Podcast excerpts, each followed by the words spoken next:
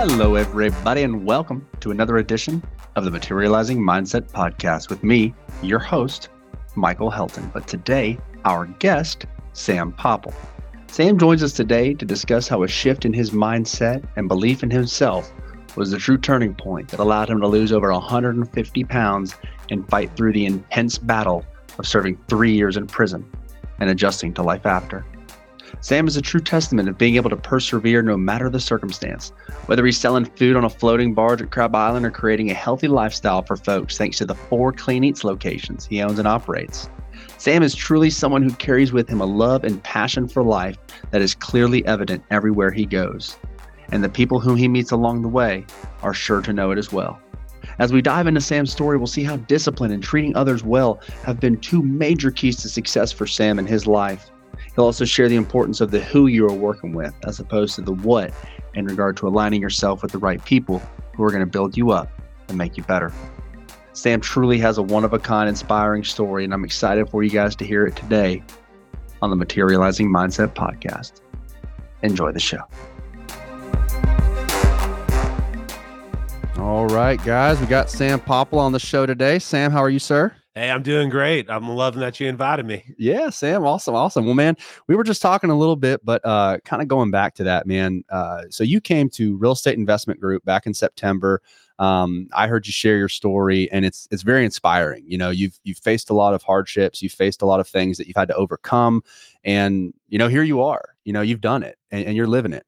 And you've got more stuff on the way. And brother, I'm just happy to see how much you've been able to succeed. And man, I'm happy to have you on the show today. Hey, man, like I said, thanks for having me. As soon as I heard about the podcast and looked into it, I was like, that's definitely the one I'd love to be on, and honored to be invited. Is materializing the right mindset is probably the most important thing that anyone can do for success. That's it, bro. And that's a perfect place to start, because I just want to kind of talk about first and foremost, man, like tell us about, you know, where you started out. I know there's a lot to it, but kind of just going back, I know that you've lost a bunch of weight, you've had a weight journey, you faced some criminal charges, you had a business, you didn't have a business. So right. I mean, let's just start from all the hardships that you faced initially, man. Yeah. I was always an entrepreneur. So, I think even going back to when I was a little kid, one of my first gigs was picking up pine cones in my neighbor's yards for $5. You know, just going yard to yard, $5. And I was 6 with my red wagon. I just have to go, tell my mom, all right, I'm gonna go down to this house, and wheel on down there with my wagon and trash bags. One of my best customers was actually my kindergarten teacher, Mrs. Aydin, which her son's the sheriff now. Eric Aydin. So what, shows what a small town, it is. I love picking up the pine cones in her yard and everyone's yard. So I've always kind of had the entrepreneurial spirit. Both my parents were self-employed, so I'd always, see what it was like to be the boss, and they were great examples, in that, I could count the times that my parents stayed home from work on my fingers for being sick, because I was taught at a very young age that bosses can't get sick. This you got to be there. You're the one who sets the example for everyone else. So so it was, like I said, I had a good examples in that area, and like I said, just always was kind of an entrepreneur. And then when I got to college, it's kind of where I discovered marijuana. And, I enjoyed it. And, but then I more so saw the opportunity, to make some money. And, I want to go and let everyone know that, I do not recommend anyone sell marijuana. I regret doing it.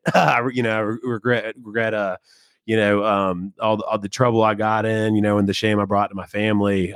But at the same time, it, it changed my path a little bit. And, you said you got busted for that marijuana, so you went to prison for that, right? Right. Is that trafficking? Is that? Yeah. So, like I said, it kind of started off as I didn't know it was going to get kind of as big as it got, because it was like, hey, you can buy this and sell it for that, and so I did it, and then it, got a little bigger, so before you know it, I was, driving a couple times a month, with a whole bunch, so I kind of made a lot, very quickly. And you know, it gave me kind of a feeling of success, for very temporarily. Then the rug was ripped out from under me and I got in my trouble. And I realized that, you know, there's fast money isn't good money, mm-hmm. and fast money doesn't last. And if it came mm-hmm. to you pretty easy, it can probably leave you even easier. Mm-hmm. And so that was a big lesson, a big eye opener. And then, you know, I ended up, was on bond for over 2 years, which, you know, that was probably about as rough as actually going to prison, because I had these, you know, over 2 years of time where I just did not know what my future was. You know, yeah. Am I going to go away for 10 years or am I going to get probation? You know, my lawyer actually really felt I was going to get probation because I'd never been in any kind of trouble or anything else. Mm-hmm. So the day I actually got sentenced was a complete shock. You know, yeah. I really thought I was 90% chance I was going to go home that day. And so when the 90 didn't pull through and I ended up getting sentenced, like that was definitely. How long did you get sentenced for? Yeah. So I got sentenced for it's called a 10-split-3, which, mm-hmm. You know, they don't have those in Florida, but essentially it'd be the equivalent of getting a 10-year sentence with 7 suspended. Mm-hmm. So, you know, the way it worked was I went to prison, I did my 3 years, and then I came out on probation. And if I would have violated my probation, then I would have had to go back and finish the 10 years. Luckily for me, that whenever I went away, I definitely learned my lesson. So I came out and was on my best behavior, did everything right, did everything they told me to do, and they actually let me off way early. Nice. You know, early termination. Yeah, yeah. They actually, as kind of because I was from another state, they were able to terminate it. You know, early after I, you know, paid to have the supervision, you know, transferred from Alabama to Florida. But my first officer actually tried to terminate it after 12 months. And the state of Alabama said that was too early. So so my parishioner went ahead and put me on unsupervised. So that was great. And so I was on unsupervised for another year. And then she was able to get it. I actually got a new one because my one got promoted, but the newer lady was able to get me terminated a year later. And it was you know, like, I mean, when people talk about probation, I hear these, you know, stories, you know, some people having, you know, real tough officers, you know, I don't want to say that doesn't happen, because I'm sure it does. I'm sure some are tougher than others, but same time, I think after I had my first couple of meetings where, you know, I kind of got, you know, they were a little sterner. I think they started to realize that, like, I was, you know, being a man of my word, doing everything I said, and they really got, like I said, where they just really weren't that difficult with me. Like, they were very, very kind, understanding, and even actually my last officer even gave me a call to ask me about jet ski rentals back when, yeah. when I had my Crab Island rental business. So I definitely felt good, like I was on the right track whenever I was getting, you know, called on a, you know, like I said, up for my business instead of, you know, calling. So I tell you, the day I got that call was a Saturday. I was terrified. I was like, why am I getting called right now? You know, like, did I forget something? Yeah, was I supposed to be somewhere or something? Yep. And everything starts tracing back. And like I said, and she was like, "Oh, hey, I just wanted to support you, and I knew you did jet ski rentals, and so me and my friends were wanting to go to Crab Island. We just wanted to rent it from you." I was like, "Oh, well." You know, my business was actually on Crab Island. So, you know, I couldn't rent them to her since you had to get out there on a boat. But it was, like I said, it was, you know, it was kind of a, you know, cool thing, you know, for me. And then I think a couple months after that's when I finally got, you know, terminated. But, you know, the whole prison experience, though, was definitely a rock bottom point. But it's a lot different than a lot of people think. You know, I'd almost equate it to your life being put on pause and you kind of being put in a freezer for a little bit. And it's like, and so, and what I mean by freezer, I just mean, like, you know, your life stops. And so then a couple years later, you're pulled out of that freezer and you come back out, you know. Well, you know, for you, you know, the day you got out was, feels like, you know, the next day after you went in, you know. So, but in reality, you know, you have this time gap. You know, so, you know, me, I you know, I think I went into prison when I was, you know, 23, and I came home at 26. So, you know, whenever I came home, I probably still had a little bit of the mindset of the 23-year-old, you know, that left, you know, and I did progress by reading and stuff, but it's just as far as like thinking, you know, my friends were going to be there and different people were going to be there for me. And when you come out, you realize like that life moved on without you. Mm. You know, my ex-girlfriend at that point before I left, you know, came home and, you know, she's engaged to somebody else. You know, you got, you know, all your friends are married. You know, a lot of them have got married, a lot of them, some have kids, you know, and so like you come back out and you're just kind of like, damn, like, what am I going to do? You know, you know, like everything's moved on without me. Am I going to even catch up? You know, like I saw all my friends, like some having really good jobs. You know, me, I was kicked out of college and don't know what my future's, you know, going to be. So, you know, so there was definitely like coming home was like, you know, just whirlwind of, you know, thoughts of unknown. And then on top of that, you know, I'd put on a lot of weight while I was gone because my first 19 months that I was sentenced, I was stuck in a holding facility where I was on 24-hour lockdown. Mm-hmm. And, you know, I say 19 months pretty casually, but you know, 19 Dude. Months is over a year and a half. 23-1 for 19 months? Yeah. And so I went outside 9 times in that whole 19 months. And it was only for cell shakedowns. so it wasn't even like I was happy about going outside because you come back and your whole cell's upside down. Yeah, and even you know, people say like, well, you know, if you don't have anything to worry about, they don't understand that even if I'm good, they still mess up and tear up and throw all my stuff all over the room. So I still got to go back in and, you know, clean it up, straighten it back up and get my living area back in, you know, normal condition. So, you know, so it was, like I said, those were real stressful times. That's why I, you know, gained all my weight. And so, yeah, I think at this point, a lot of people have seen my before and after photo. I got it pinned on my Instagram.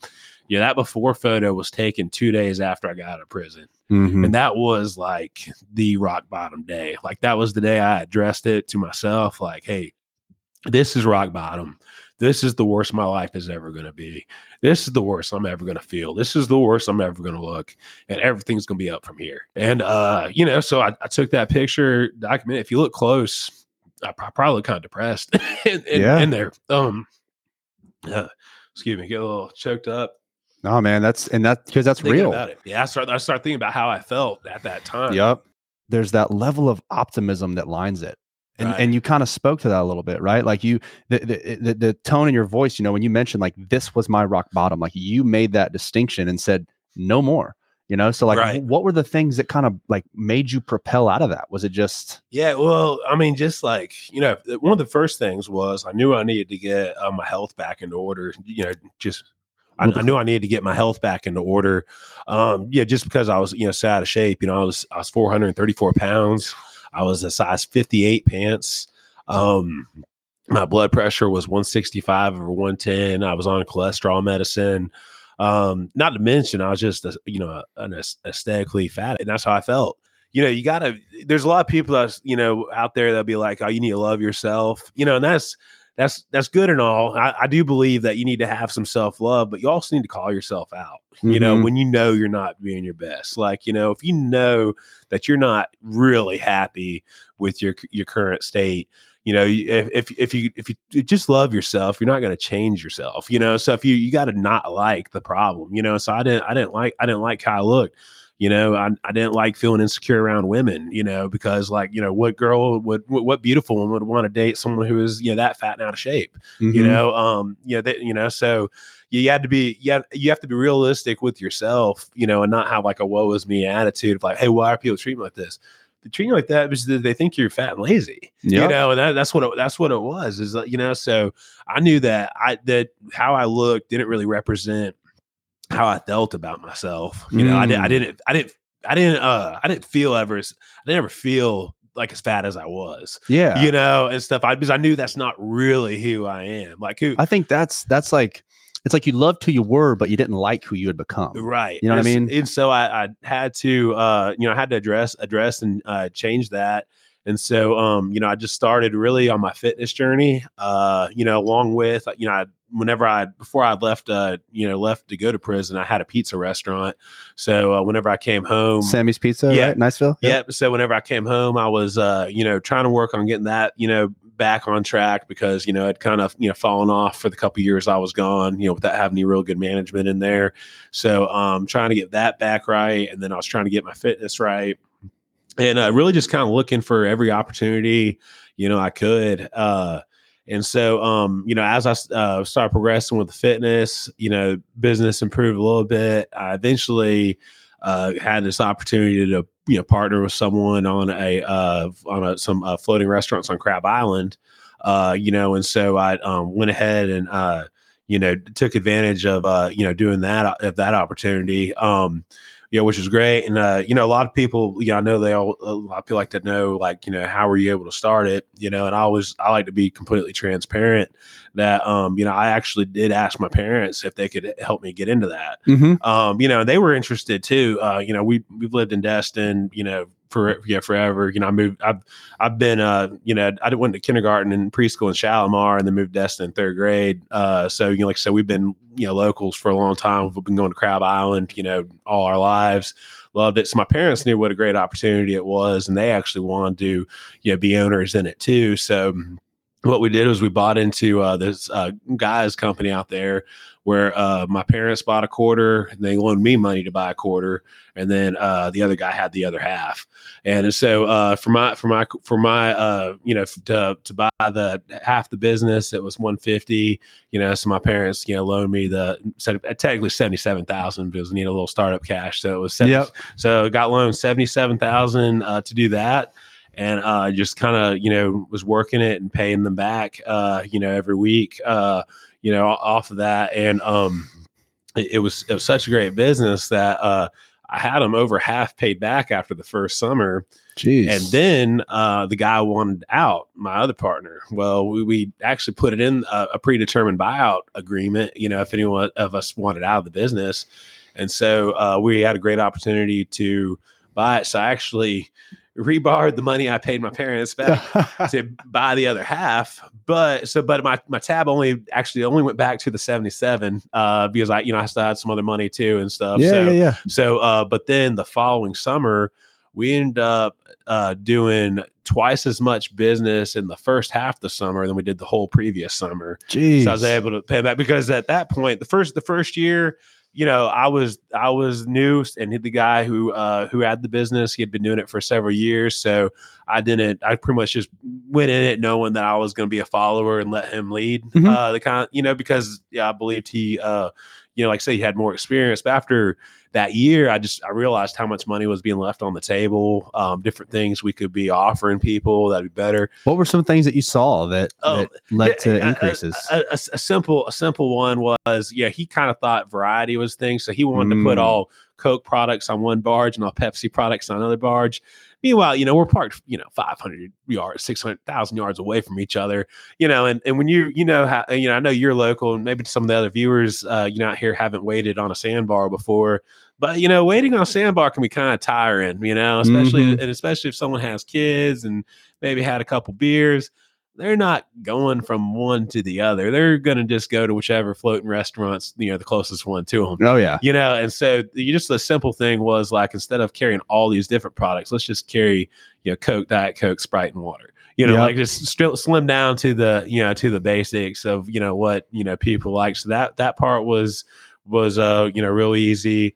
You know, since I had my previous restaurant experience, I knew about, you know, he was getting everything at just at Sam's Club versus I ended up setting us up with US Foods, yeah, getting, you know, food truck deliveries, you know, so we could, you know, just get, have more those key relationships, bigger, bigger variety of products and then, you know, better deals on different products, and like I said, just really looked at it like that. And then we really went big on the daiquiris too, because at the time, you know, we were able to do the daiquiri business out there because we never sold any alcohol. All we ever did was sell the virgin drinks, and then, you know, afterwards we'd give them you know, the 4-ounce shot of liquor to pour in it themselves, just like they done the airlines back in the day. And you know, there's nothing illegal about doing that as long as there's no strings attached to the alcohol. So if I ever would have said, hey, you had to buy this drink to get this free shot, that would be illegal. But if I just said, hey, the shot is completely free, you can have that without buying anything. Well, then there's nothing, no rules now. Keep in mind, everyone wants the rum in the daiquiri, so it always worked out. And you know, you have a few people every now and then come and say, "Hey, I just want to get the free shot," and you just give it to them and tell them you hope they have a great day. And usually after they shoot it, they'd be like, "Hey, I want something to mix with them." Like, yeah, the daiquiri's 15. You know, and and so yeah, so it was, like I said, it was a real great business. You know, while it kind of lasted. You know, eventually the writing was kind of on the wall that there was some.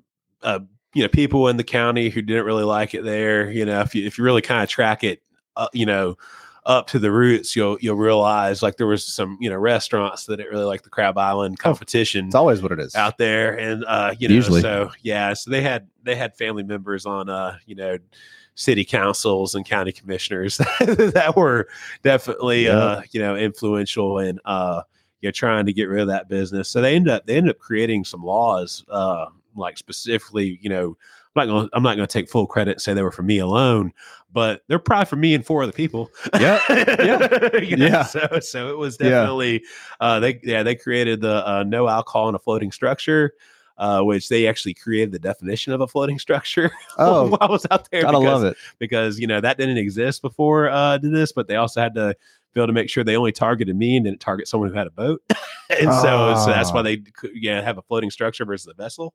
Oh, wow. I didn't even think about that. So yeah, so they created a legal definition, all because. What was their legal definition of a floating structure? So, a platform? So basically it's like, anything that basically built on top of a, floating thing, if it's, it's there, would have to pull up the county description. Yeah, it's super specific, but they like the color of your bar. Yeah, they definitely have it clarified for, like I said, if you start doing any kind of building on top of it, they could probably start talking about it being a floating structure. Oh, okay. So, like I said, once you kind of see the writing on the wall, you got to, go ahead and look and see what else you can do. And that's really honestly about how I got into Clean Eatz was, I started seeing that, next year is not promised. And, I wanted to be able to plan out for a decade, and I just knew that, with Crab Island, I was never going to be able to do that because every single year they talked about it being the last year, and every year has been a, pain to try to keep it around. So I needed to kind of figure out what I was going to do next. And that's kind of where Clean Eatz came to mind, and kind of, parallel at the same time, I had my own weight loss journey going. So, before I discovered Clean Eatz, I was down about 80 pounds into my journey. I've lost a total of 172. Damn. So I was about 80 pounds down, so close to halfway. And that's when Clean Eatz originally opened in Shalimar. And so I wasn't the original owner. It opened up there, and I came in as a customer and just fell in love with it. First thing I ever had was the Arnold wrap. It's shredded beef, brown rice, Clean Eatz buffalo sauce, and a whole wheat wrap. It's amazing. You had that, was hooked.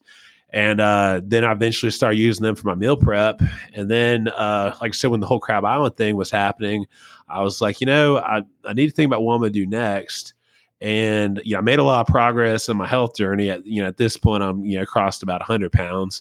I was like, I really need to tie my... I feel like I need to tie my health to my business somehow, because I know I'm a very financially motivated person. I've always, been trying to, driven to try to make some more money. And so I was like, if I like somehow make it where I have to stay healthy, or else I lose money if I'm not. And I kind of figured with Clean Eatz, like, I want to look like I represent Clean Eatz. I want to look like a healthy guy that looks like he eats at a place called Clean Eatz, because no one wants to buy meal prep from a fat guy. You'll buy your pizza from a fat guy, you'll buy your barbecue from a fat guy, but you don't want to buy your healthy meal prep from that guy. That is a solid motivator to stay in shape when you own a meal prep business. For right. Sure. So that's, I would say, the biggest reason I got it was because I wanted to make sure that I looked like, a jacked fit guy that was selling meal prep. And so, like I said, it was kind of great timing. I went applied because this is Shalimar was taken. I went and applied for Panama City because I was living at Destin at the time, so I knew that wouldn't be a horrible transition over. Still pretty close to home, and so I went up to Discovery Day. My dad went with me, and it was fun. I got approved, so I got the territory rights for Panama City. Which ironically, that was the first territory I bought for Clean Eatz, and it's the only territory out of my 5 I don't have open. But it's kind of funny how that works out. So right after you buy the territory, not the actual restaurant. Is that what you're saying? Or? Yeah. So you originally, when you do most franchises, okay, you have to declare your territory or area. Like say for Clean Eatz, I originally bought, Panama City. So, I own the Panama City area initially, but then once I actually pick out my store location there, then my quote protected territory is going to be like within 5 miles surrounding that store or 50,000 people population. There's a couple other, catches and legal descriptions that kind of really define what it is specifically. But, generally like in the beginning, you just declare a city, it's going to be. And so, like I said, I did Panama City. Well, after I did that, I went to Shalimar the next week, to pick up my meal plan, and the owners came out and was like, "Hey, how you doing? We heard you just got back from, Discovery Day." And I was like, "Yeah, I'm excited. I got approved." Like, "Well, hey, we want to talk to you, sometime, but, not here. Can I get your number?" I was like, all right. I knew, sketchy. But... Yeah, I knew something good was probably happening because it's like, all right, they can't talk to me here, but want to talk to me. What is this? So I probably need to back up a little bit because, this is materializing mindset. And so I need to probably go on and say that prior to this and prior to even me getting the Panama City territory, I've already was envisioning, having the whole panhandle. Because before I even, went to Discovery Day, when I really kind of fell in love with Clean Eatz, I was doing kind of my own personal research. One day after I went there, just eating the cafe, I stayed in the parking lot for about 2 hours, just kind of watching the kind of people going in and out. When I recount this story, it sounds real stalkerish. Keep in mind, it was a business. There was no one specific. Yeah. I was stalking Clean Eatz as a whole. Yes. Not anyone the company, there. Yeah. But, I just wanted to know, like, hey, is this all gym rats going here? Is it all just fit people? Yeah, because if you think about it, yes, it might be a small margin, So I wanted to make sure it was really welcoming. Well, and that's what I discovered there as I sat there, I saw people of different ages. I saw both males, females, couples, single, groups of friends, people of different ethnic backgrounds, and so it was everything I wanted to see, because if I'm going to sell business, I want to, help the most people possible. I don't want to only be in a specific niche selling to only, males between this age and this, that's too narrow for me. I wanted it to be broad and, somehow help everybody. And I really saw that with, Clean Eatz. I mean, I saw, the Jack dude walking out with bags. And then I saw someone's grandma walking out with, a bag. And, so it was, like I said, that was eye opening. And so I was already at that point manifesting, what I wanted as far as. So with the manifesting, I'm curious if you had some books that you read that learned you about that, or did you just kind of. So the best one out there is the classic Think and Grow Rich by Napoleon Hill. Mm-hmm. Like that's the grandfather of all law of attraction books. Yeah. A more recent, very popular book, The Secret, is out there. And I think The Secret's good. I think it has a lot of good information, but I also think it kind of oversimplifies a little bit. I think it to me, I didn't feel the whole like part about taking action, more of like, because to me, when you manifest, you gotta think it, you gotta be grateful for it, but you also gotta go put yourself in the way to receive it. Yeah, exactly. If I'm saying that, if I'm truly believing I'm, gonna, find a bunch of real estate deals, and they're going to just come to me, they probably won't if I don't ever leave my house. Yeah. If I don't go network. That's right. If I believe that and I'm already grateful for it, And I start showing up to all the places where the people who got the deals are. You know, I just go to these different networking events and, you know, tell them who I am, what I'm looking for, and just put it out there to, you know, all on social media, like, hey, what it is and what I'm looking for. All of a sudden, those deals can start to find you, you know, and, you know, it's had me numerous times real estate, but the same thing with Clean Eatz here. I put out like, yeah, I'm gonna do this. So even when I got Panama City, my plan was like, hey, I'm gonna build out Panama City. I'm gonna make it great. And then after that, I'm going to go to Pensacola, and I'm going to build that one out and make that one great. And then I'm going to do Tallahassee and make that one great. And eventually, the people who have Shalimar probably just want to sell to me, you know, because, like, you know, I'll be the one all around them. And or if they wanted to grow, they would have to end up going somewhere else because, again, I would have already grown all the space around them. But they actually, as funny as it works out, Shalimar wasn't their first choice. They actually wanted to live in Tampa. Oh. You know, and they just realized that at the time they started the Shalimar store, the Tampa real estate was just too high for them. They didn't feel confident finding the right location over there at a price that they could afford and get started in. And they were able to get Shalimar started very affordably. So that's why they went, you know, that route. So they were offering to sell it to me, and at the time it was it was a top 10 store. There was about 50 Clean Eatz at the moment. I think there was 48 whenever I bought Shalimar. There's over 100 today. Wow. But yeah, there was when did you buy the one in Shalimar? What year was that? Yeah, it was February 2019. Okay. Wow, so they've almost quadrupled in 4 years. Right. Wow. Yeah. So Clean Eatz as a whole, I mean. Yeah. So actually, it was 2018, February 2018. Okay. Yeah, you're all. Yeah. So yeah, I did. Whenever I gave them they got my number, they gave me a call. We set up a time to go grab some dinner with it was me and then the current owner and his wife, ironically, they were, same age as me. Actually, he was a little older. She was a little younger. So it was, pretty cool. People, like I said, started the business, and it was doing really well. I mean, they were, still, it was top 5 out of, like I said, the 48 open ones. Wow. And it was beaten way bigger markets because, I know the local people around here, we all know how small Shalimar is, but the Shalimar store was like, beating like big cities. Like, I'll put it like this, like at point Shalimar was number 4, Nashville, Tennessee was number 2. We all know. Do you think that's just undying loyalty within Shalimar? Do you think that's people traveling to Shalimar? I think because that's insane to me. When you're talking about Shalimar in Nashville, yeah. I mean, so I think a lot of it is, just now that I've opened other locations and kind of see it, I think part of it is there's not a tremendous amount of options, So like Shalimar, there's only like 5 restaurants really, there's less than 10, in total, out there, but there's no other healthy ones. So I'm the only healthy one. And then when we, even group Fort Walton in there, I have one meal prep competitor in town.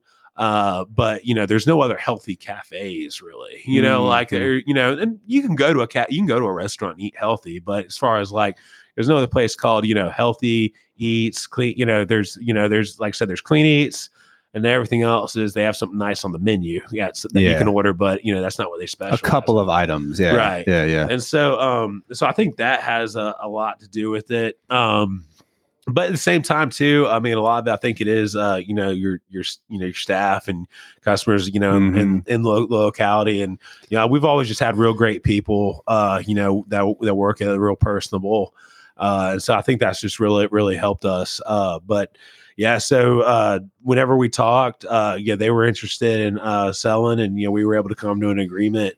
And so whenever I called the, CEO of Clean Eatz up and let them know that, hey, we're working this deal, at the time they weren't, they were still young in the company, and they're doing territory agreements now. Like I have one, but at that point they really weren't big on having franchise territories. As far as territory operators, they were more on, let's sell people a franchise and then see how they do, and then we'll sell them a second franchise. They weren't like, I see what you're saying. Versus there's, people that, will buy like a performance-based expansion. Yeah, they'll buy like 10 at a time. And so at that point, I was one of the first actual territory agreements he approved, because at that point he's like, well, I just sold you Panama City, and I don't want to do a lateral move and just transfer you over. I want to make sure, it grows the company. So I'll go ahead and give you all the territory you wanted. Because I originally, when I went there, I asked for Pensacola to Tallahassee, minus Shalimar, and at that time they just, kind of weren't ready to do that. But I, in hindsight, I think it was because they still had the Shalimar people there.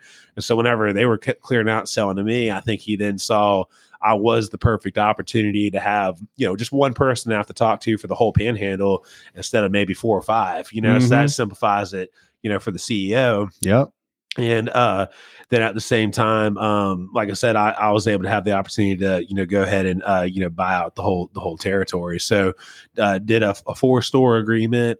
So that was going to, I already had Panama City. I was buying Shalimar, and then I added in the Pensacola and the Tallahassee. So with those, are you like solely responsible for the purchase of the commercial buildings, or do you just lease it out? Or so that'd be up to me. So right now, everything I have is a lease. Okay. Eventually, I would, after I do one more, I want to go into where I only buy. Yeah. Do like a McDonald's deal. Yeah. Right? And so I'll take my time a little bit more after that. But one person I look up to is, that I listened to at GrowthCon a couple years ago is Tillman Fertitta. Mm-hmm. He's the most famous for owning the Houston Rockets, but a lot of people don't realize he owns over 600 restaurants. Oh, wow. But he owns all the Landry's, the Bubba Gump's, the Golden Nugget Casino is. Oh, wow. Yeah. So, one of the things that, that he said at GrowthCon was that, when someone asked him about, the real estate, because, Grant loves to bring up, Grant's the host of GrowthCon and loves to bring up the real estate questions. So he asked, Tillman if he owned all his real estate or if they leased him. And he said he tries to own as much of it as he can, but he always would choose the best location no matter. And so if the best location wasn't available for sale, but was available for lease, he'd go ahead and lease it because he believed the best location was more important than owning or leasing. That's interesting. Okay. Yeah, which I totally agree with. Yeah, to an extent. Yeah, I mean, I don't own a whole bunch of property or anything, but I know from people that I've talked to, location's very important, but it's also very important to stock that portfolio too, right? Because you can hedge it against other investments and you can depreciate. So anyway. Yeah, so I went right now. I knew that if I was buying the real estate, it would have took a little too long to keep growing. So I knew the fastest way to grow more locations was through leasing. But now that I have, a good base number of stores, like I said, probably after the 5th one, I really want to go to where I just, buy the real estate. So I use that cash flow to then turn around and, buy the real estate for the next location and then, lease them all back, to myself and to other people. And then from there, I'd be able to, refinance it in a few years and hopefully buy another one. That's it. That's it. That's the way to be, man. Yeah. That's the long-term growth. Well, man, you just rolled through that. That was, you just crushed it, man. I mean, that was, gosh, it's crazy to hear how just, I mean, it really, from what it sounds like, it all started from you thinking that you were going to be able to do it. Mm-hmm. You know what I mean? So like, I'm curious to know, going back to that, you sitting in the parking lot for 2 hours. I mean, I think sometimes it takes a level of crazy. Yeah. To be successful. It takes a level of like, I'm going to do this no matter what. So, I mean, when you're sitting in that parking lot, I guess my thought is more to like the aspect like of self-worth. Cause a lot of times I hear that, you're limited to whatever you think you're worthy of. Mm-hmm. So where did you reach? Cause you said when you got out of prison, like, you had reached that low point. How much time had passed between when you had gotten out of prison and when you were sitting in that parking lot thinking to yourself, I'm going to own these things? Yeah. So, I was probably about a little over 2 years out whenever that happened. Yeah. So, And that was just kind of like, so going through, the transition periods of, I said I was doing the Crab Island thing. That's actually, 3 years. Yeah. So, I was doing the Crab Island thing. And like I said, did that for 3 years. There was a day, I think, after doing 2 years of the Crab Island that I eventually closed my pizza restaurant down just because I was like, amount of stress it was causing me for the little I was getting off of it just wasn't worth it. Mm-hmm. You know, like as there was one day I had a, you know, I kept having some theft issues and I got a call like with employees. Yeah. With employees. Oh, yeah. Yeah. It's just, it was a harder area. I think that area where I had it, it's actually gotten a lot better since the time I had it there. Yeah. It's grown out that way. When did you have it back out there? Like 25th, 2014? I opened it in 2012. Yeah. Okay. And then I think I ended up closing it in 2016. Okay. Yeah, so they've built some neighborhoods back there. It's nicer back there. So yeah, now. So it's grown a lot. But like I said, that time it was really you had a lot of people who kind of had, you know, meth problems. I was gonna say country folk, but yeah. And so I just kept having, you know, I kept getting robbed $20 out of my drawer. Like it'd almost just be annoying because it'd be like 20 short. And finally, one Saturday morning, after I got a call from the morning person checking, like, "Hey, George, 20 short." You know, of course, the night person is blaming the morning person, the morning person is blaming the night person. I go look at the cameras, and I see both of them do things that look, you know, that kind of like a quick hand movement. I couldn't really necessarily look suspicious, but I couldn't clearly see anything either way. But enough to know that I really didn't probably trust either of them. And I just realized, like, at that point, man, you're stressing over $20 when you just made $1,000 the day before, you know, doing your, you know, other business. So, you know, you probably need to let this one go. Yeah. And, you know, so I did. And you know, it's like I said, at that point I was still focused on the Crab Island. But then, you know, from there it was all about, you know, Clean Eatz. And so, you know, that's kind of, you know, where I went. Yeah, man.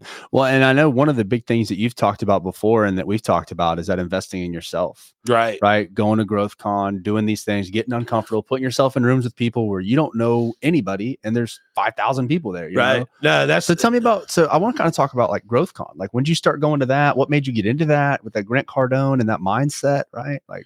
Yeah. So 2022 was my first year. So I went last year and this year.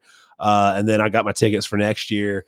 But yeah, when I first went, I they got all different levels of tickets. There's about 5 levels, you know, you can purchase in. And so the first year I went, I did the dead middle levels. It was called VIP, which above VIP, there's Premier and then there's Diamond. But the VIP was like the lowest level that still had the networking lunches. Okay. So because I did think there was going to be some value there, but just, you know, for perspective, I think my VIP ticket was $2,500. At time, the Diamond tickets were $20,000. Oh wow! You know, so it's kind of like way, you know, big spread, and so it was like, man, I don't know about spending that yet. I've never been, so I went, and then that year I went, that's when I kind of realized, like, at the higher ticket levels, what you're really buying is your proximity to other success. And the deal that made me buy a Diamond, I did buy a Diamond ticket for the next year, but they sell them discounted at the previous year. So I was able to buy a Diamond ticket for $7,500 at the end of the year before's GrowthCon. But the catch is you didn't know where it was going to be. You didn't know the dates. Yeah. So I got over 10. I got, you know, 12 grand discount on that. But from what they retail after everything's released. But like I said, you know, you're buying blind. Yeah. You know, but at the same time, you know, something as important as that, you know, I knew it was going to be in the spring, you know, so I just needed to kind of keep my calendar open, you know, for the, you know, February, March, April time until they announced the dates. But the reason I bought that ticket was they had a Grant called out to a guy sitting in the front row. He's like, "Hey, what's up, Mike? Hey, Mike, this is the reason why you bought the diamond level ticket at the GrowthCon in 2022. So he said, "Hey, Mike, come on up here a minute." I was like, "Hey," and Grant's on the microphone. "Hey, everyone, I want you to see this guy. I want you to see what all y'all need to do." So this guy came on stage and he's dressed to the nines, like custom suit, like very custom, like and the dude, like, yeah, he looked jacked, like he, you know, like even in his suit, you could tell like he was swole and worked out and kind of curious. So, but yeah, he had Richard Mille watch on. No, of course, you know, like I said, that guy just screams success. And so he's like, "Hey, Mike, tell everyone what it is you do." The dude owns World Gym Taiwan. Like, he bought the World Gym name rights for all of Asia, and he owns World Gym Taiwan. So come find, the guy owns 348 gyms. Okay. Oh my god. Like 348. And I was like, holy cow. I don't know. I know a couple people that have like two, you know. Yeah.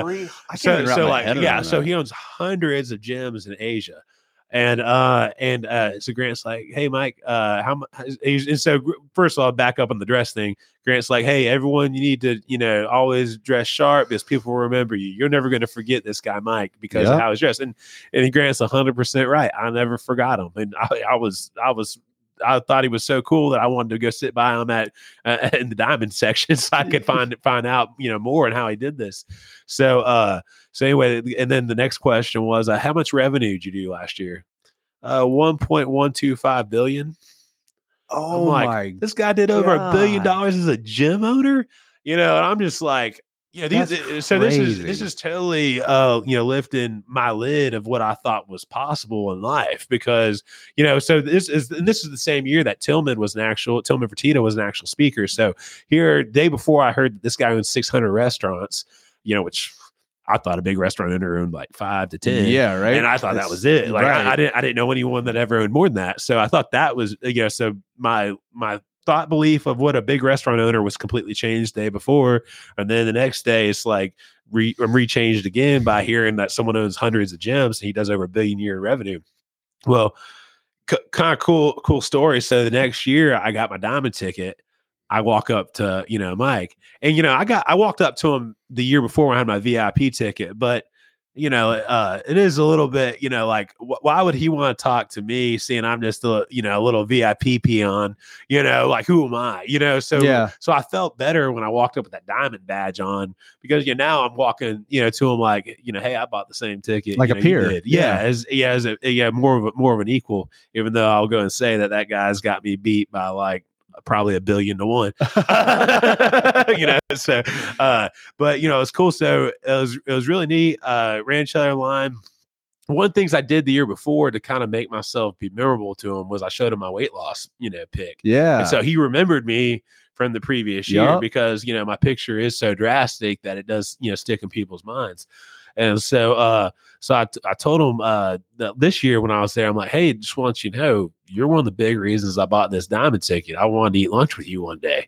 And we, two of the 3 days we sat at the same table. One of the days we sat right by each other, and the whole lunch for 45 minutes. There I am able to, talk to him, ask him questions, and that's so awesome. And, so hearing how this guy is, was just a gym bro from California, kind of on the Muscle Beach scene, over there, been, into bodybuilding and gyms his whole life. And then he, had a couple in California, eventually sold them, and then realized there was such a huge opportunity over in Asia. He's like, he's like, at the time it's like, I didn't know any Chinese, but I learned some Mandarin now, and he's got a, Gulf Stream that he's like, flies back and forth from, Asia to America on. He's got property all over the U.S. I'm telling him, that I'm from Destin. He's like, oh, I love going down there. I got some houses over on 30A. So I was like, oh, cool, man. We should hang out whenever come this way. What's the door code? No. Yeah. So, like I said, just meeting someone with that level of success, like really, changes like what you believe, possible. And then, even hearing Grant Cardone's story of, come, from, having, a background, of addiction issues to, rising up out of that, not coming from, not having no one in his family that had any, real money or anything. And then, him, self-creating, at all, really just like changes, like, so what you believe is possible for yourself. That's true. And that's what I love most about, going to GrowthCon and things like that, is just having, my lid being lifted on, what the top is, could actually be. Yeah. That's so true, man. Yeah. And I think you made a really good point there. And that's when you approach that guy, you approach them like just a regular person, and it's funny that, I think so often, and myself included, we'll not go approach that person that, whether we're at a networking event or we're out in public and we see someone that, like, man, I know they're doing big things. I want to go talk to them, but they don't want to talk to me. Right. Whereas if you just go, if you just show up and show out and say, hey, what's up? My name is so, you know, and introduce yourself and go that route. I feel like it creates that human connection. Right. And that's one of the things I've noticed with you too, is like everywhere you go, I feel like you're like, you never meet a stranger. Mm-hmm. You know what I mean? I feel like with you taking that mentality and that love of people, I feel like a lot of people could benefit from hearing how much I feel like your love of people has helped you be successful, right? Like you were talking about before, you're in a situation now where you've got a business partner and you handle all the people, right? All the people come your way and you love it, right? Well, and one thing I realized to be a successful restaurant owner is that, you know, I got to be well liked, you know, because you don't ever want to be described as like, man, I met that guy that owns Clean Eatz one time. But if the interactions that everyone says about me, it's like, man, I met that guy that owns Clean Eatz and he was so cool. Yeah. Like he was helpful, man. He spotted me in the gym. He told me I was doing great. Like he was encouraging to me, you know, like that'll leave a positive impression. And then in turn, it'll help my business because you know, people are then talking positive about me. So, you know, I joked about it with someone the other day that, I was like, man, I wish I sold a product everyone absolutely had to have because then, you know, I wouldn't have to care about what people think. But, you know, since I'm in the food and, you know, I got competition like crazy because even, you know, there's might not be, you know, surrounded by health food restaurants, you know, every restaurant is a competition for me at some point, you know, because every day we have a choice. Am I going to go here or am I going to go here? You know, and sometimes, you know, the craving of the type of food really matters, but other times it's like, man, I remember, hey, they were real nice to me there. I'm gonna go over there today, you know? And so, I really try to always, you know, be positive around the people. I try to keep you know, as it's a lot of times, you know, we'll be in our own heads and we won't be smiling. I try to be conscious of my facial expressions. Yeah. So I am smiling when I'm walking by and greeting people, you know, just because, you know, that little bit of, you know, of positivity, you know, you don't, you know, it might be nothing, or it might, you know, come back and, you know, and you know, help you out later. You know, you just never know. But I can say that I've never really seen where coming across where it's, you know, the opposite fashion of, you know, where, you know, you've come through with a grim face and that's never helped anybody. Oh yeah. That's absolutely true, man. Yeah. I like that you said that. You're really self-aware of your facial expressions. Right. Well, and let me phrase, I try to be. Yeah.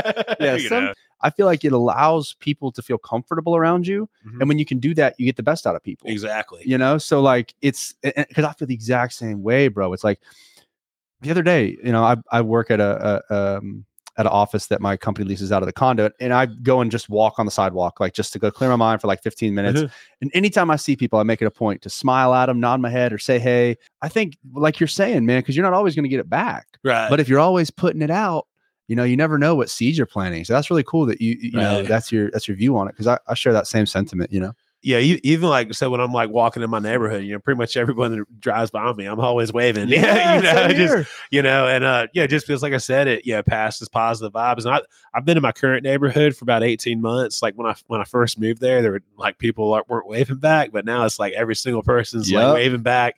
You know, everyone's wanting to, you know, whenever my dog comes by, they're all wanting to like stop and pet my dog because I got a really cool looking Merle bully. Yeah, that's real friendly, loves everybody. You know.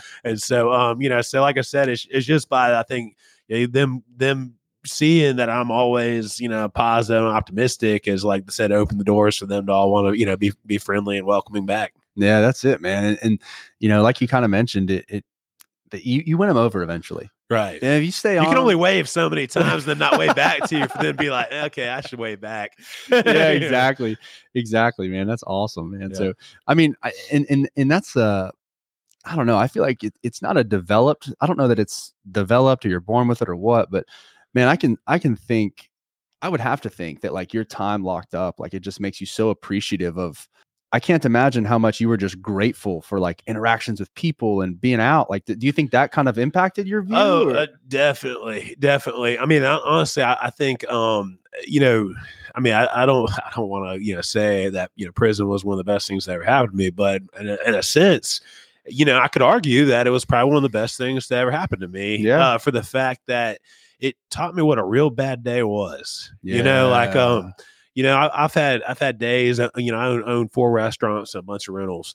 You know, probably one of my craziest weeks I've ever had. I had a pipe go bust at one restaurant. I had someone drive into some outside pipes at another restaurant. I had a walk-in go down another one, and I had another refrigeration issue. So things going on. Same time, I had at one of my Airbnbs, I had someone go through a sliding glass door. Oh my and God! Shatter glass door. You know, a lot of people be like, that sucks. And it did, but at the same time, you know what? A bad day is not going home to see people you love. It's not, you know, it's not being to hug your family for, you know, months, years on end. You know, it's someone, it's losing a family member. If money, I kind of figured it out. If money can solve the problem, it's not a real problem. You know, I like that, man. Yeah. If money can solve the problem, yeah. It's not a real problem. Yeah. So, you know, money can fix the broken door. Money can fix the refrigerators, you know, so those aren't, you know, the real problems. Don't get me wrong. There are times where the money gets tight and, you know, and that, yeah. And, you know, being short on money is a slight problem, but at the end of the day, it's not one of those that's not fixable, you know. Exactly. You know, and so you know, prison really just gave me an appreciation for, you know, the rest of life. You know, like, I mean, there's times I'm you know, walking my dog early in the morning. I'm just like, I'm just so grateful for this day. I'm out here, you know, I can get up and walk out of my house whenever I want to. I can, you know, just, you know, enjoy this fresh air. I'm healthy. I'm able to walk. I mean, because there's some people that aren't even able to walk, dude. You know? And so, that, you know, I'm able to exercise, you know, and so you just got to like have that constant sense, but yeah, going through something so bad, you know, and I think, you know, different people take it different ways. I clearly am more of an exception than a rule because, you know, most people that have gone through prison go back to prison, yeah. You know, yeah. You know, like I think in the state of Alabama, the recidivism rate is 67% within 3 years. You know, you know, if you went away, you got a 67% chance you'll be back in there within 3 years. Yeah. You know, and so, you know, I've beat those odds. And, yeah. You know, but I think it's because, like I said, of my outlook of just knowing, like I said, you know, being free is a blessing, you know, being yeah. able to do all this stuff is, you know, is a gift. And, you know, I just need to constantly be grateful for it. Yeah, man. I know, I tell you, you saying me being able to walk, it like struck a core memory for me when I was working on the beach. You know, we had a boardwalk. It was like 3 stories and no handicap ramp. And he's got a straw in his mouth and he's in a wheelchair. I'm like, what is it? And well, he's controlling the wheelchair with his mouth because he's fully he's paralyzed from the neck down. Mm-hmm. And there's no way for him to get down there. And so I was like, well, I'll carry you. And I remember carrying him down and getting him out in the water. And he's like just floating out in the water, just laughing, having a good time. It was the first time he'd been at the beach since his accident. Mm-hmm. And him looking at me and just saying like, I'm so grateful for you. You allowed me to have this beach day. Like what that's the beautiful. Fuck am I complaining about? Right. Dude? Yeah. This man, like I remember going up to him. He had these yellow Nikes on. Mm-hmm. I'm like, man, I like those shoes, bro. He's like, yeah, I keep them looking pretty new. You know, like, and it's just stuff we don't like, move them a lot. Yeah, exactly. Yeah. But man, just like I don't know, man. It's one of those things where after that interaction and like, you know, he was with another person who was paralyzed from the waist down. I had to carry her too, and like just feeling their appreciation for it and for where they were at. It's like I've been pissed off on that beach before because of a customer didn't tip or something didn't go my way, you know. And it's like you said, man, I can see, I can hear, I can smell, I can taste, man. I've never had it so good, right? You know, it's like, and so I think that's a really important thing, man, for somebody to realize that and to have that. I think is something that I try to carry with me too. And you know, I think we all fall short, but it's one of those things where, you know, it's like you even mentioned before, just having that self-worth to know, like, you know, this isn't where I want to be right now, but I know I'm capable of more. Right. You know? So I think that's a really cool deal. And, I kind of want to talk, I know we haven't really talked about it, but man, your investment game, man, you're with the real estate. So I know that you're living over in Pensacola. You've got some, tell me about your short-term rentals. You got some long-term rentals in Destin or. Yeah. So I got a little bit of both. Currently rental wise, I have 4 rentals. I got 2 short terms and 2 long terms. Mm-hmm. My short terms, I have one here in Fort Walton and one in Destin. Long terms, I have one here in Fort Walton and one in Tallahassee. And then I got my primary living in Pensacola. And then, big reason I moved to Pensacola was just to look for more opportunities, you know, because you're over here in, you know, in Okaloosa County, my home county, you know, there's a lot of demand, but, you know, prices are high. And so when I started looking at the cost of purchase versus the cost of what I can rent it for, cost sale, I was realizing like there's a lot of good ROI opportunities out in Pensacola that are even better than over here, you know, because your cost to get into it is less, but your exit isn't that much lower than the, you know, prices over here, you know? So, so there's a lot of advantages to it. So, and before I moved, there was, you know, a few motel opportunities that I was kind of semi looking at out there. That'd be like, you know, 20 unit motels that were, you know, for sale for around, you know, $500,000, you and but that a lot of times seem horrible, but but then when you go look at them, they're like, you know, prostitution spots and, you know, crack dens hotel, and, they rent by the day, everybody by the hour, and so definitely not, you know, I was also looking for the opportunity of maybe buying them and converting them to something better, but like I said, just playing with that idea, never ended up finding the right one, but I kept just looking for opportunities out there. And so I ended up, you know, signing up for a wholesale mastermind. And that's when I met my friend, William McClelland. And you know, he used to be a project manager for D.R. Horton. He built hundreds of houses for them. It was funny. I actually sent him a pic of a townhouse development the other day. And I was like, man, I really like us to start doing some build to rent like this. He's like, hey, that's the floor plan, this from D.R. Horton. I built over 100 of those. And I was like, man, what a great connection. You know, just a random text. So, but yeah, so like I said, and again, that was some manifest in that play, because, you know, I knew I wanted to do this, and I knew I eventually wanted to get into building and developing, but I didn't know, you know, how to really get started. I'll go to this wholesale mastermind, and ironically, I didn't join. I went there to learn how to find my own deals. I never really wanted to be a wholesaler. Ironically, William went there to learn the same thing. He wanted to find some deals. He had no interest in wholesaling either. Yeah. And so we just, really clicked right away. And so we decided to, form up our own LLC together. And then we recently just bought a little over 2 acres that we're in the middle of working with the county. It's technically it's going to be our first. It's going to be our first neighborhood, because we did have to. We're doing apply for a subdivision, permit and everything. But it's only going to be 4 houses, so it's a very little neighborhood.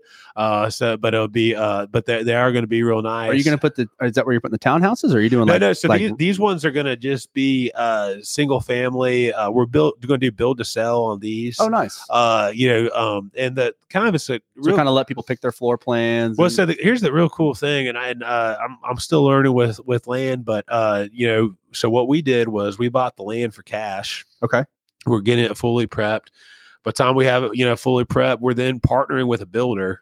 So the builder then, since our land is free and clear, they can then, put a lien. They'll be first lien position on the property. So the builder then goes to their bank. They're going to finance all the construction themselves.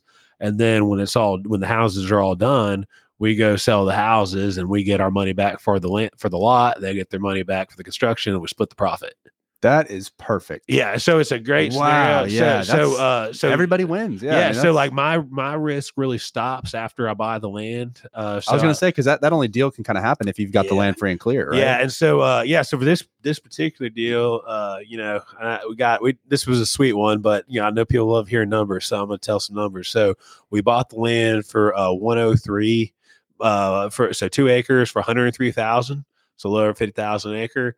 Was it 2 or 4 acres? It was a little over 2 acres. Oh, okay, 2 acres. But we were able to. We're for sure going to get 4 lots. Might get a 5th, but I think we're going to have to do a utility easement on that extra spot. So it's probably just going to be the 4 lots. But we'll be able to do build 4 houses there. So by the time we have the land prep, we'll be all in it for 120,000. So that'd be about 35 grand, about 30 grand a lot. To build the houses, and then we should be able to build for about 110 to 120 a foot, and then probably sell somewhere between 210 and 220 a foot. Yeah. So each house we'll be building about 3,000 square foot houses.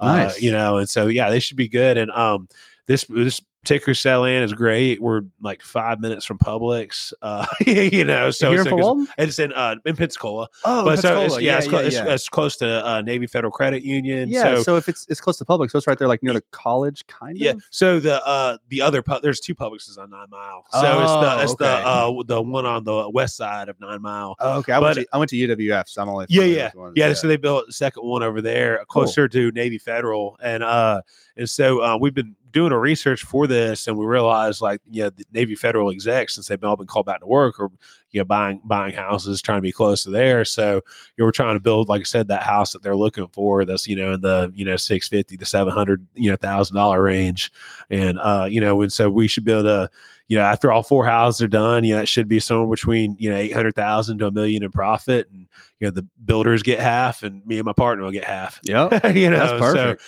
it's a great deal. And so you guys just gonna do like a cul-de-sac street, or how are you gonna? Yeah, exactly. Yeah. So it'd be a little cul-de-sac going to the four driveways, and then from there, what we want to do though is then take that cash and then do buy some more land, but then we do want to get into build to rent. Is our ultimate goal. So build to rent for like commercial, or build to rent for residential. I want to get into commercial spaces too. Okay. But so just build a townhouse development, but never sell them.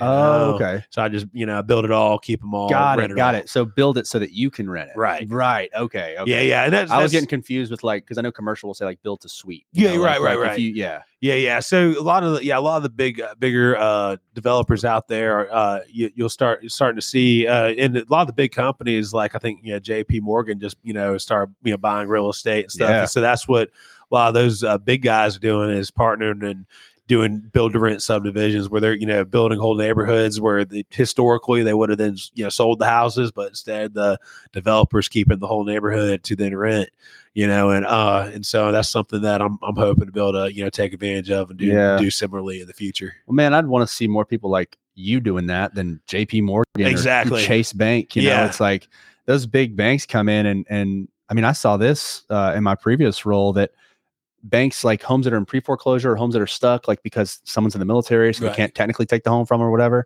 they'll go in and they'll just keep the lawn nice, keep the locks on the doors, make sure the windows don't break, and just hold it. Yep. Don't sell it. Don't do anything with it. Just hold it. And now that's just another house that's just not available for anyone to live in or buy or rent or do anything with. I mean, and there's multiple houses like that, even just in Fort Walton, where they're just sitting there with the lockbox on it, and they get cut.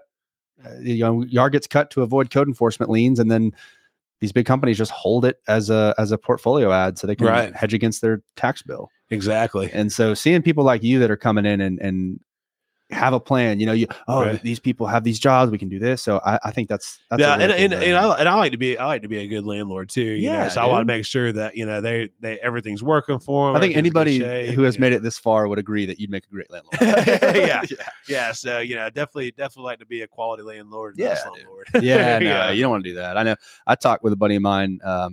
He has the same mentality, man. He's like, I want to do, because the way that he sees it, he's like, that's his investment. Mm-hmm. You know what I mean? So it's like, it's his investment, and those are real people living there. Right. So it's like, it's, it's not, you don't want to half-ass something when you're talking about, your name on it. And you have some people still years. Like I've been managing some rentals for my family for even longer than I've had my own rentals. And short-term or long-term? Short or long term. Okay. My parents have like 6 apartment units, and then then they have 3 houses that they rent, so 9 in total. And I mean, I have I've had people live for years in my places, I think out of the 6 apartments and I have here in Fort Walton, I think 3 of them are my original tenants when I took over the property and started renting in 2017, so we're, it's 2023, sort of 6 years. Yeah. And I mean, I'd have, in the other house, I have someone who's been there for probably about 5 years. So, like I said, if you, awesome. you take care of them, they'll want to stay. Yeah, that's it, man. That's the biggest thing is treating people how you want to be treated. Right. I mean, I think that's, it's that golden rule that I think so many people forget, when they get to a certain point, but I don't know, that's really nice. So, and so you talk about, you've got these businesses, you've got some, you know, some stuff in your portfolio. You've got some big things coming with the neighborhood, man. But I just want to kind of know, like, what are some things that you've had to sacrifice? You know, what are some things that you've looked at realistically and said, you know what, I can't do this anymore? Yeah. So, you know, I mean, probably I'd say one of the biggest ones I've done is like, there's been a few relationships I had to cut off, you know, like, you know, like, I mean, I was heartbroken at one point. It was like, you know, I had to, you know, break up with, you know, with a girlfriend that, you know, I was really into her, but then I realized I don't think she was really good for me. You know, like I didn't think, you know, she had the kind of growth mindset, you know, and I didn't necessarily think like that, you know, I thought maybe I was a little more too infatuated with, you know, her appearance and how, you know, beautiful she was and stuff, like the kind of, you know, having the kind of qualities that I really wanted to see as someone who could be my, you know, my supportive, other half, you know, so I've definitely have, you know, I've kept myself, you know, focused, and really on stuff that I think that's just going to keep, you know, adding, to me, you know, daily routines, you know, I don't go out at night a lot. You know, I usually, most days I get up at 4 a.m. There are days that I actually get up at, you know, before that. There's, you know, if I sleep in, sometimes it's usually till 5:30. Yeah. You know, so, you know, but. What time are you going to bed at night? Yeah. And that I usually go to bed between 8:30 and 9:30. Just kind of depends on the day. If I got a day I'm going to get up at 3:45, I usually go to bed before 9. If I got, you know, a day that's going to be, you know, 5, I might go to bed 9:30, 10 o'clock. Yeah. You know, but, you know, so I tried, you know, I'd say my phone goes actually into sleep mode at 9:30 p.m. You know, and then it doesn't come out of that mode until I turn it off, or it automatically goes off at 8. Yeah. You know, but usually I end up turning it off whenever I get up, you know, which is usually, like I said, between 4 and 5. And but yeah, so with that routine though, you know, I wanted to make sure I, you know, was able to get up early and get a lot of things done that were just for me. Like basically, my morning time is my selfish time, and the reason I get up so early is like I know in the long run, you know, I do want a family. I do want a wife. I do want kids. I want to be able to spend, you know, time with them. And I realize that if I set my routine up to where I get all these things that are done for me out of the way early, there's a real good chance that you know, my future wife isn't going to want to get up at 4 a.m. herself. Yeah, yeah. You know, that she might be a 7 o'clock person. Yeah, yeah. And so you know, so I'll have those, you know, 3 hours that I can just be fully focused on myself and making myself better. You know, working out, you know, reading, just going, you know, for a walk. And, you know, just get my mind right for the day, think about what I got to focus on, you know, and I'm able to do that, and that will never be interrupted or take away from, versus if, you know, if I was going to the gym in the evening after work, well, eventually whenever I do have that family, that would be cutting into the time that I could be given, you know, to them. So be thinking, like I said, you know, future forward, you know, of what I want to have and what I want to be in my life. Like I said, I went with the early morning routine, you know, and, you know, really, I think to be successful, it's all about, you know, your standards for yourself, you know, so a couple, you know, rules I made for myself and, you know, is like, I make sure I get a minimum of 10,000 steps a day. Yeah. You know, that's my rule that I gotta get 10,000. I do 400 meters a day of walking lunges. Yeah. You know, yeah, I gotta get my lunges in every day. And when I, you know, before everyone thinks like, man, is this guy, you know, is he David Goggins or something? Yeah. Yeah. No, I'm not perfect. And there will be, you know, sorry, I didn't mean to cut you off, but as soon as you said that, there was this lady running right behind you. Oh, really? Through the window. Yeah. Sorry. That was hilarious. Yeah. And, you know, which I'm a huge David Goggins fan. He is the man, you know, but I'm not perfect. There will be a day I eventually do miss, you know, but you know, you know what you got to do, and you know.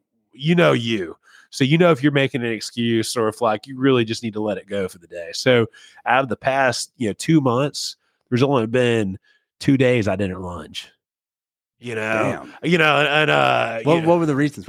Yeah, I mean, one of them just I was kind of like having just a real off day one day. Yeah. Like I really was like feeling bad. I wear a Whoop. So my recovery was bad. It was in the red. And last year I'd like pushed through a bunch of these red days, and then I got sick, and so I realized. Yeah. At this particular time, I had 2 red days in a row, and I really wasn't feeling that great. So I was kind of like, you know what, probably need to just take it a little easier. Then the other day was just that, you know, I had to be in Tallahassee by 9 a.m. You know, and then so just that day was, you know, I mean, I had to get up at 3 to go, you know, work out, take care of my dogs, then rush there. You know, it just was, there's only 24 hours in the day. I just didn't have enough that day. But because I have such that high standard though, it's like, you know, I know I can, there's days that I really can't do it. I do forgive myself. You know, I don't like, you know, but that's important, man. Cause I think so often, like, you miss the one day and then you beat yourself up and then you don't get started again. But again, though, it's on your standards. Like I have I got a personal coach recently. And the other day I was, talking to her a little bit, how like, hey, since the weather turned, you know, I think I'm just not getting out of bed as quick as I was before. I had to stop and clarify for that. Like when I say I'm having a hard time getting out of bed, it means like I'm setting my alarm for 4 a.m. and I'm like getting out at like, you know, 4:15 or something like that. You know, it's not that like, oh yeah, I'm setting my alarm and I'm just, you know, sleeping till 12, you know, in the afternoon or you know, like, so like even, you know, what she kind of laughed at was she's like realizing that was still like a standard way above most people's, but it's like, again, it goes to, you know, that's my standard, my expectation for myself, you know? And so I felt guilt. I felt guilty when I was like not jumping straight out of bed, you know, but like I said, you know, if you can push yourself to do more, you know? Yeah, that's exactly right. And one thing that, I think, I don't know who I was hearing it from, but it's like, it was from a Viktor Frankl book. You'll know the name of the book if I would have said it, but, Man's Search for Meaning. It's about this dude who's like locked in a Holocaust camp, and he's a psychiatrist, and he basically comes to the conclusion, like, and he survives, and he's like, human beings we have no idea what we're capable of. Mm-hmm. Like he was in there emaciated, bone and skin, couldn't walk, but still like walking around with a smile and showing the guards that it wasn't messing with them, because if you didn't show that, they thought you were downtrodden, you weren't working as hard, now you're off, like you're done. Well, he had to maintain that like perseverance and I'm strong, and like he had to maintain that even through all that. And so like you talking about, like I think about waking up at 4 a.m. and I'm like, I couldn't do that. But I'm like, if I set that standard for myself and I know that I can do it, because I think that's where it starts for you. It's like you have this unwavering belief in yourself. Right. You know, so I think that's where it like, I think it starts too, is like you have to know that you can before you will. You know, and I think you've talked about that too, with like even just the manifestation part of it.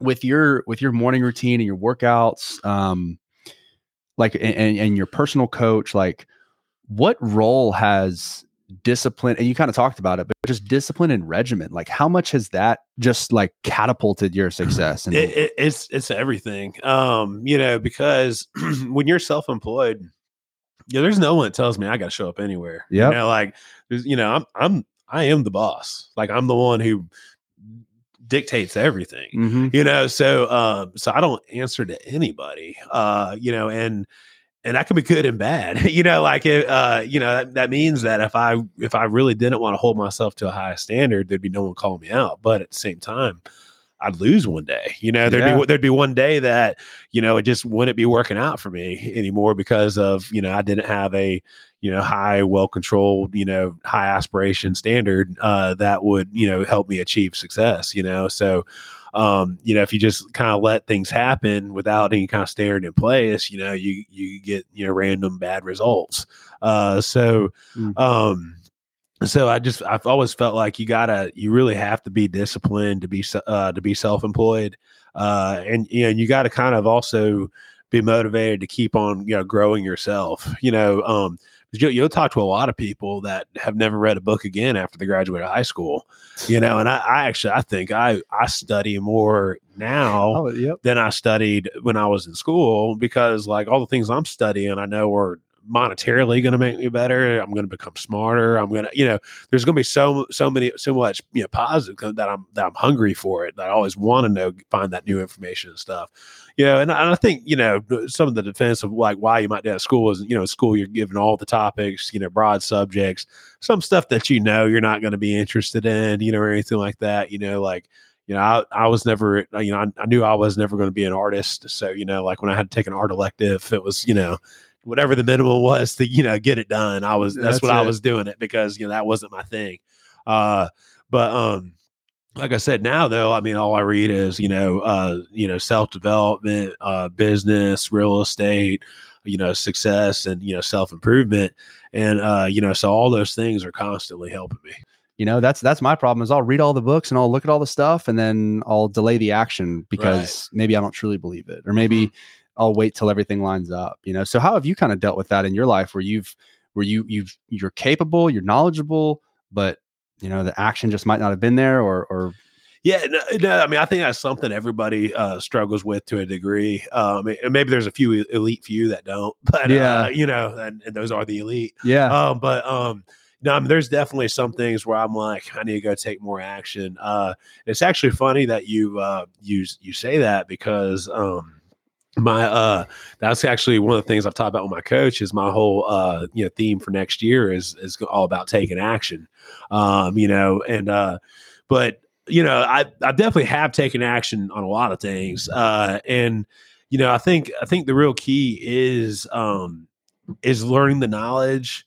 And then, and believing in yourself, but also, you know, finding that right person to help take those first couple steps with you. Yeah. You know, like on my, you know, going back to my neighborhood development, you know, would I be building these houses without Will right now? Yeah. I probably wouldn't be there, you know, like, yeah. Like it's probably having him with me is what's helping me. But I know that he's helping me, you know, take my first steps. I know I can do the next one myself, you know, if I want to.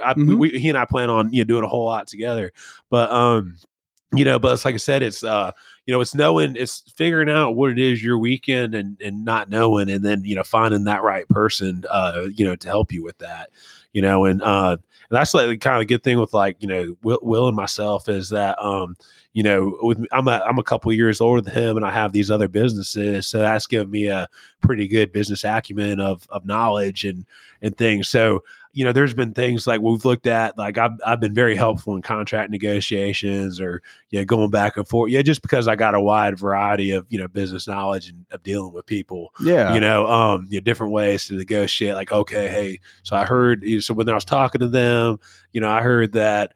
You know, when they were talking, they said something about how, like, the most important thing is that they close by this day, you know? So what I heard was that they would fluctuate on price if we could guarantee the closing date, you know? 100%. And like I said, you just got to be, you know, clued in, you know, on in the conversation and stuff like that. But, you know, but like I said, so find the right person to help give you the confidence. And then, you know, sometimes, and then the probably the biggest thing is just not being afraid to mess up.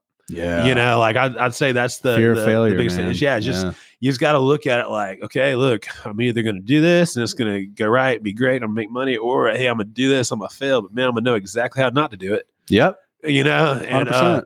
Yeah. And I mean, even going back into my restaurants, you know, my first restaurant, Sammy's Pizza and Subs, you know, I mentioned closing it to the theft, but you know, if I'm gonna be fully honest, like that's, you know, if it was making a lot of money, that wouldn't have been an issue. Yeah. You know, so like it wasn't the best business. I learned almost everything, what not to do in restaurants in that particular restaurant. That was my first restaurant. I had no formal training. I don't come from a restaurant dynasty of, you know, my dad was a doctor. My mom was a dance teacher. None of them have ever worked in a restaurant. Yeah. You know, so so this was all stuff I learned on my own.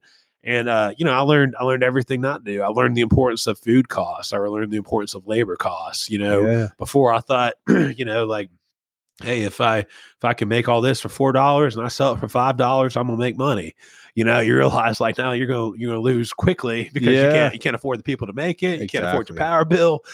You can't afford anything if you're only, you know, so, you know, you gotta, you know, there's a, you know, multiple rule of usually like, you know, most restaurant stuff is marked three to five times over cost, you know, so it'll be like a, you know, so like you'll, you know, if it's three times over cost, that means your cost is 33%, you know, of it. But they, you know, what you need though is you need that other, you know, 60 to 70% to pay all the other bills, because, you know, that 33% of food cost covers the food. But again, you got your labor, you got packaging, napkins, you know, there's a lot of other stuff that, you know, which is why you got to have that, you know, ultimate, you know, bigger margin, you know, and like I said, yeah, at the end of the day, most restaurateurs, you know, they take home about 10% to the bottom line. Yeah.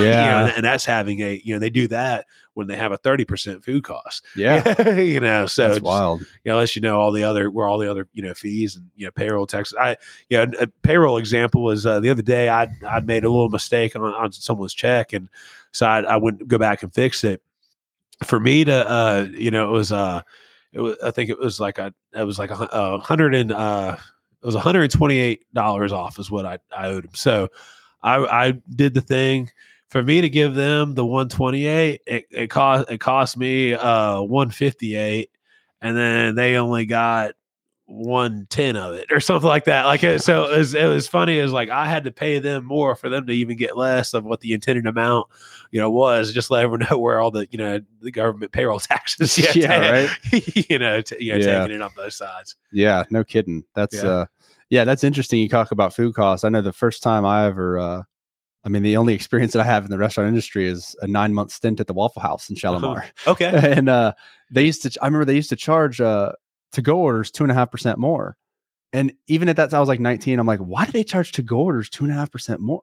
Plasticware. Yeah. Bags. And I'm like, it clicked. I'm like, oh, it's not just that's where it clicked for me. Like, it's not just the cost of the waffle batter. It's like everything plays into it. And it was kind of funny working at Waffle House. The two biggest money makers at Waffle House are their coffee and waffles, just because it's the biggest margins. Right.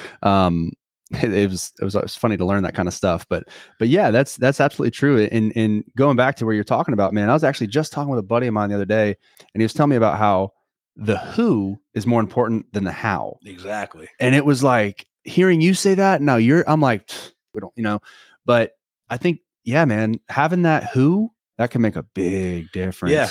No, definitely. And I mean, and that's how I've got 4 restaurants, is because a lot of it is, you know, even my own parents were like, well, how are you going to run all these at once? You know, whenever I told them what I was going to do, you know, and now they just, you know, sit back and tell me how proud they are of me. Yeah. But it's, you just like, have good managers at every step. That's exactly what I told them. I was like, hey, I'm going to create the team. I'm going to create my manager for each one. Like, you know, and I tell my manager, hey, this is your restaurant, you know, like, and when I even talk about it, I talk about our restaurant, you know, when I'm there and they're with them, you know, because, you know, I feel like it's ours, you know, like I wouldn't have it without them, you know? So, you know, so I, so having good managers is definitely the key.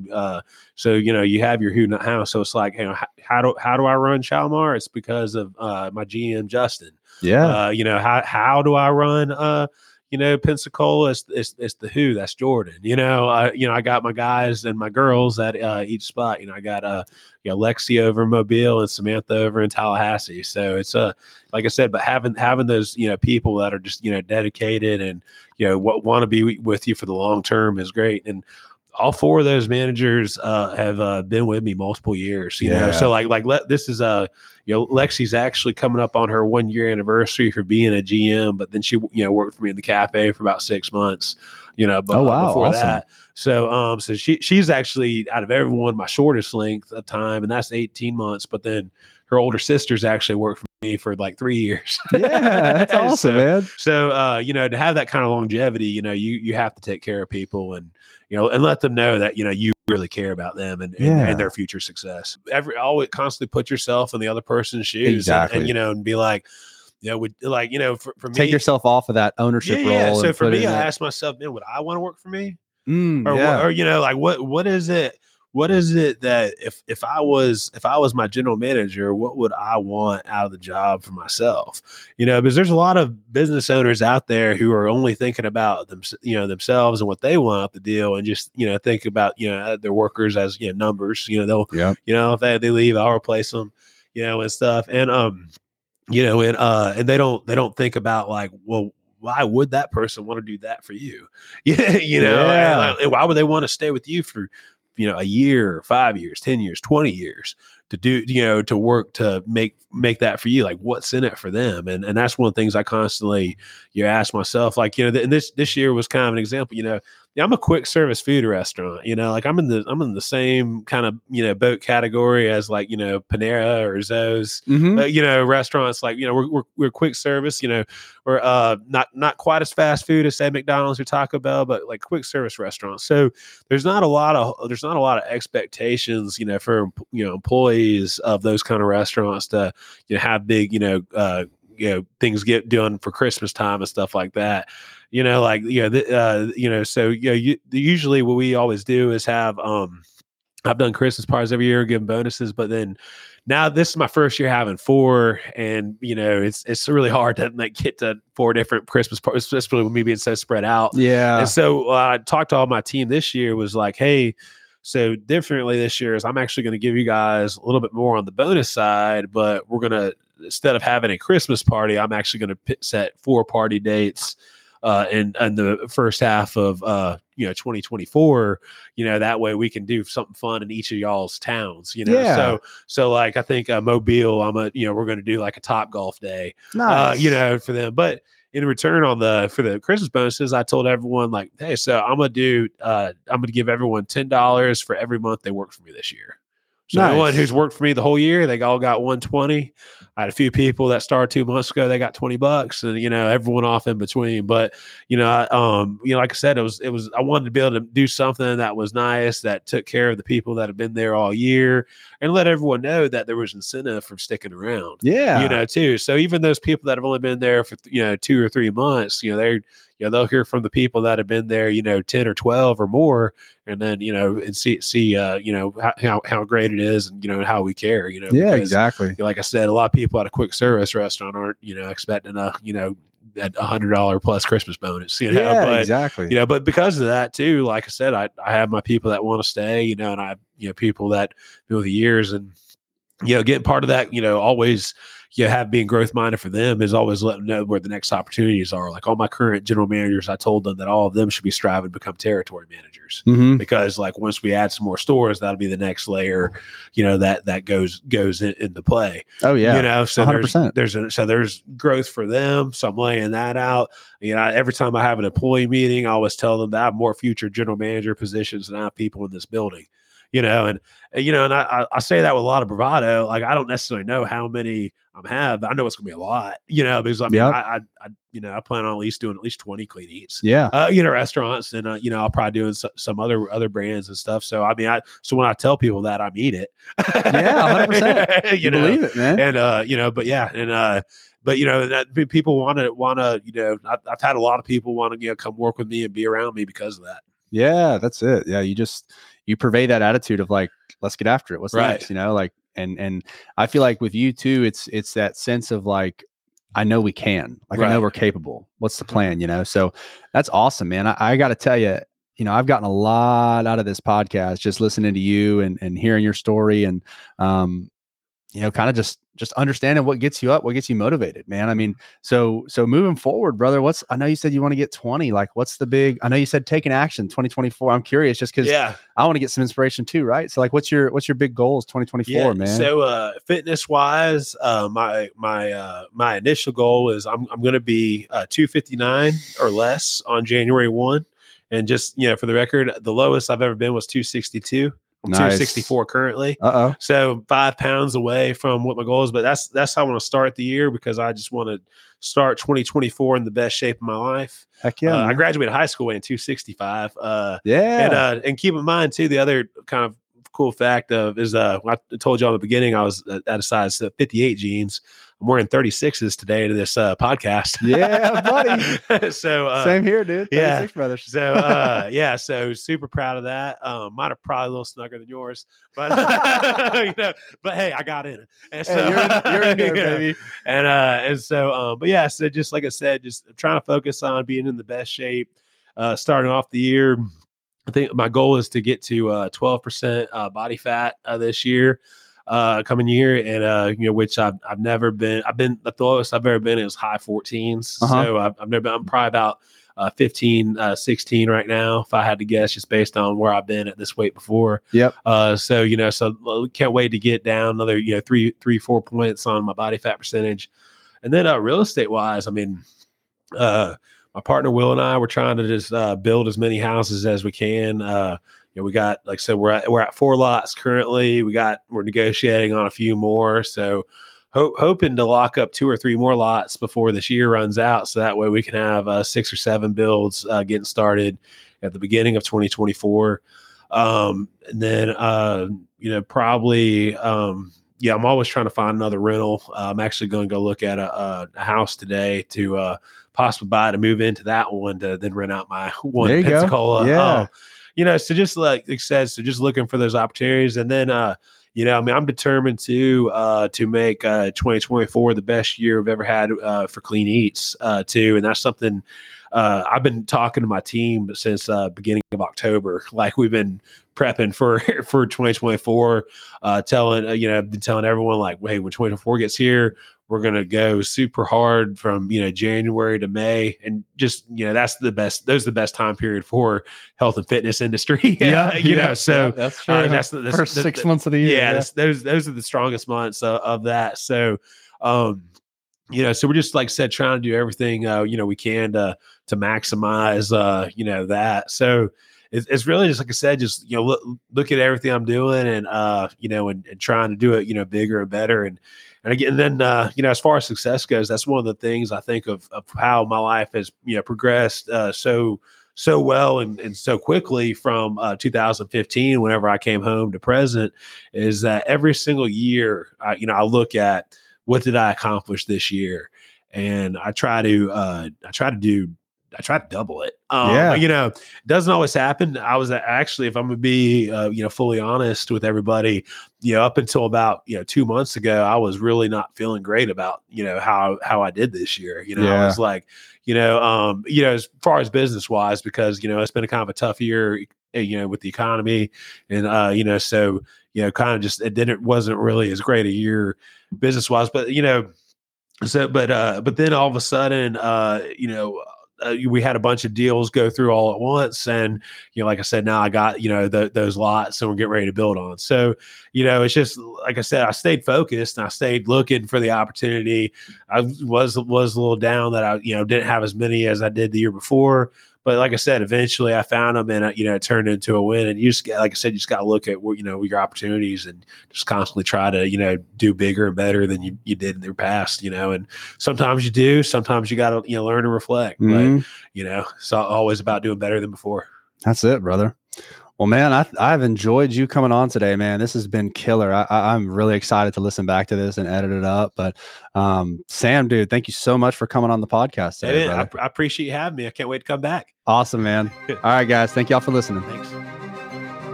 Boom.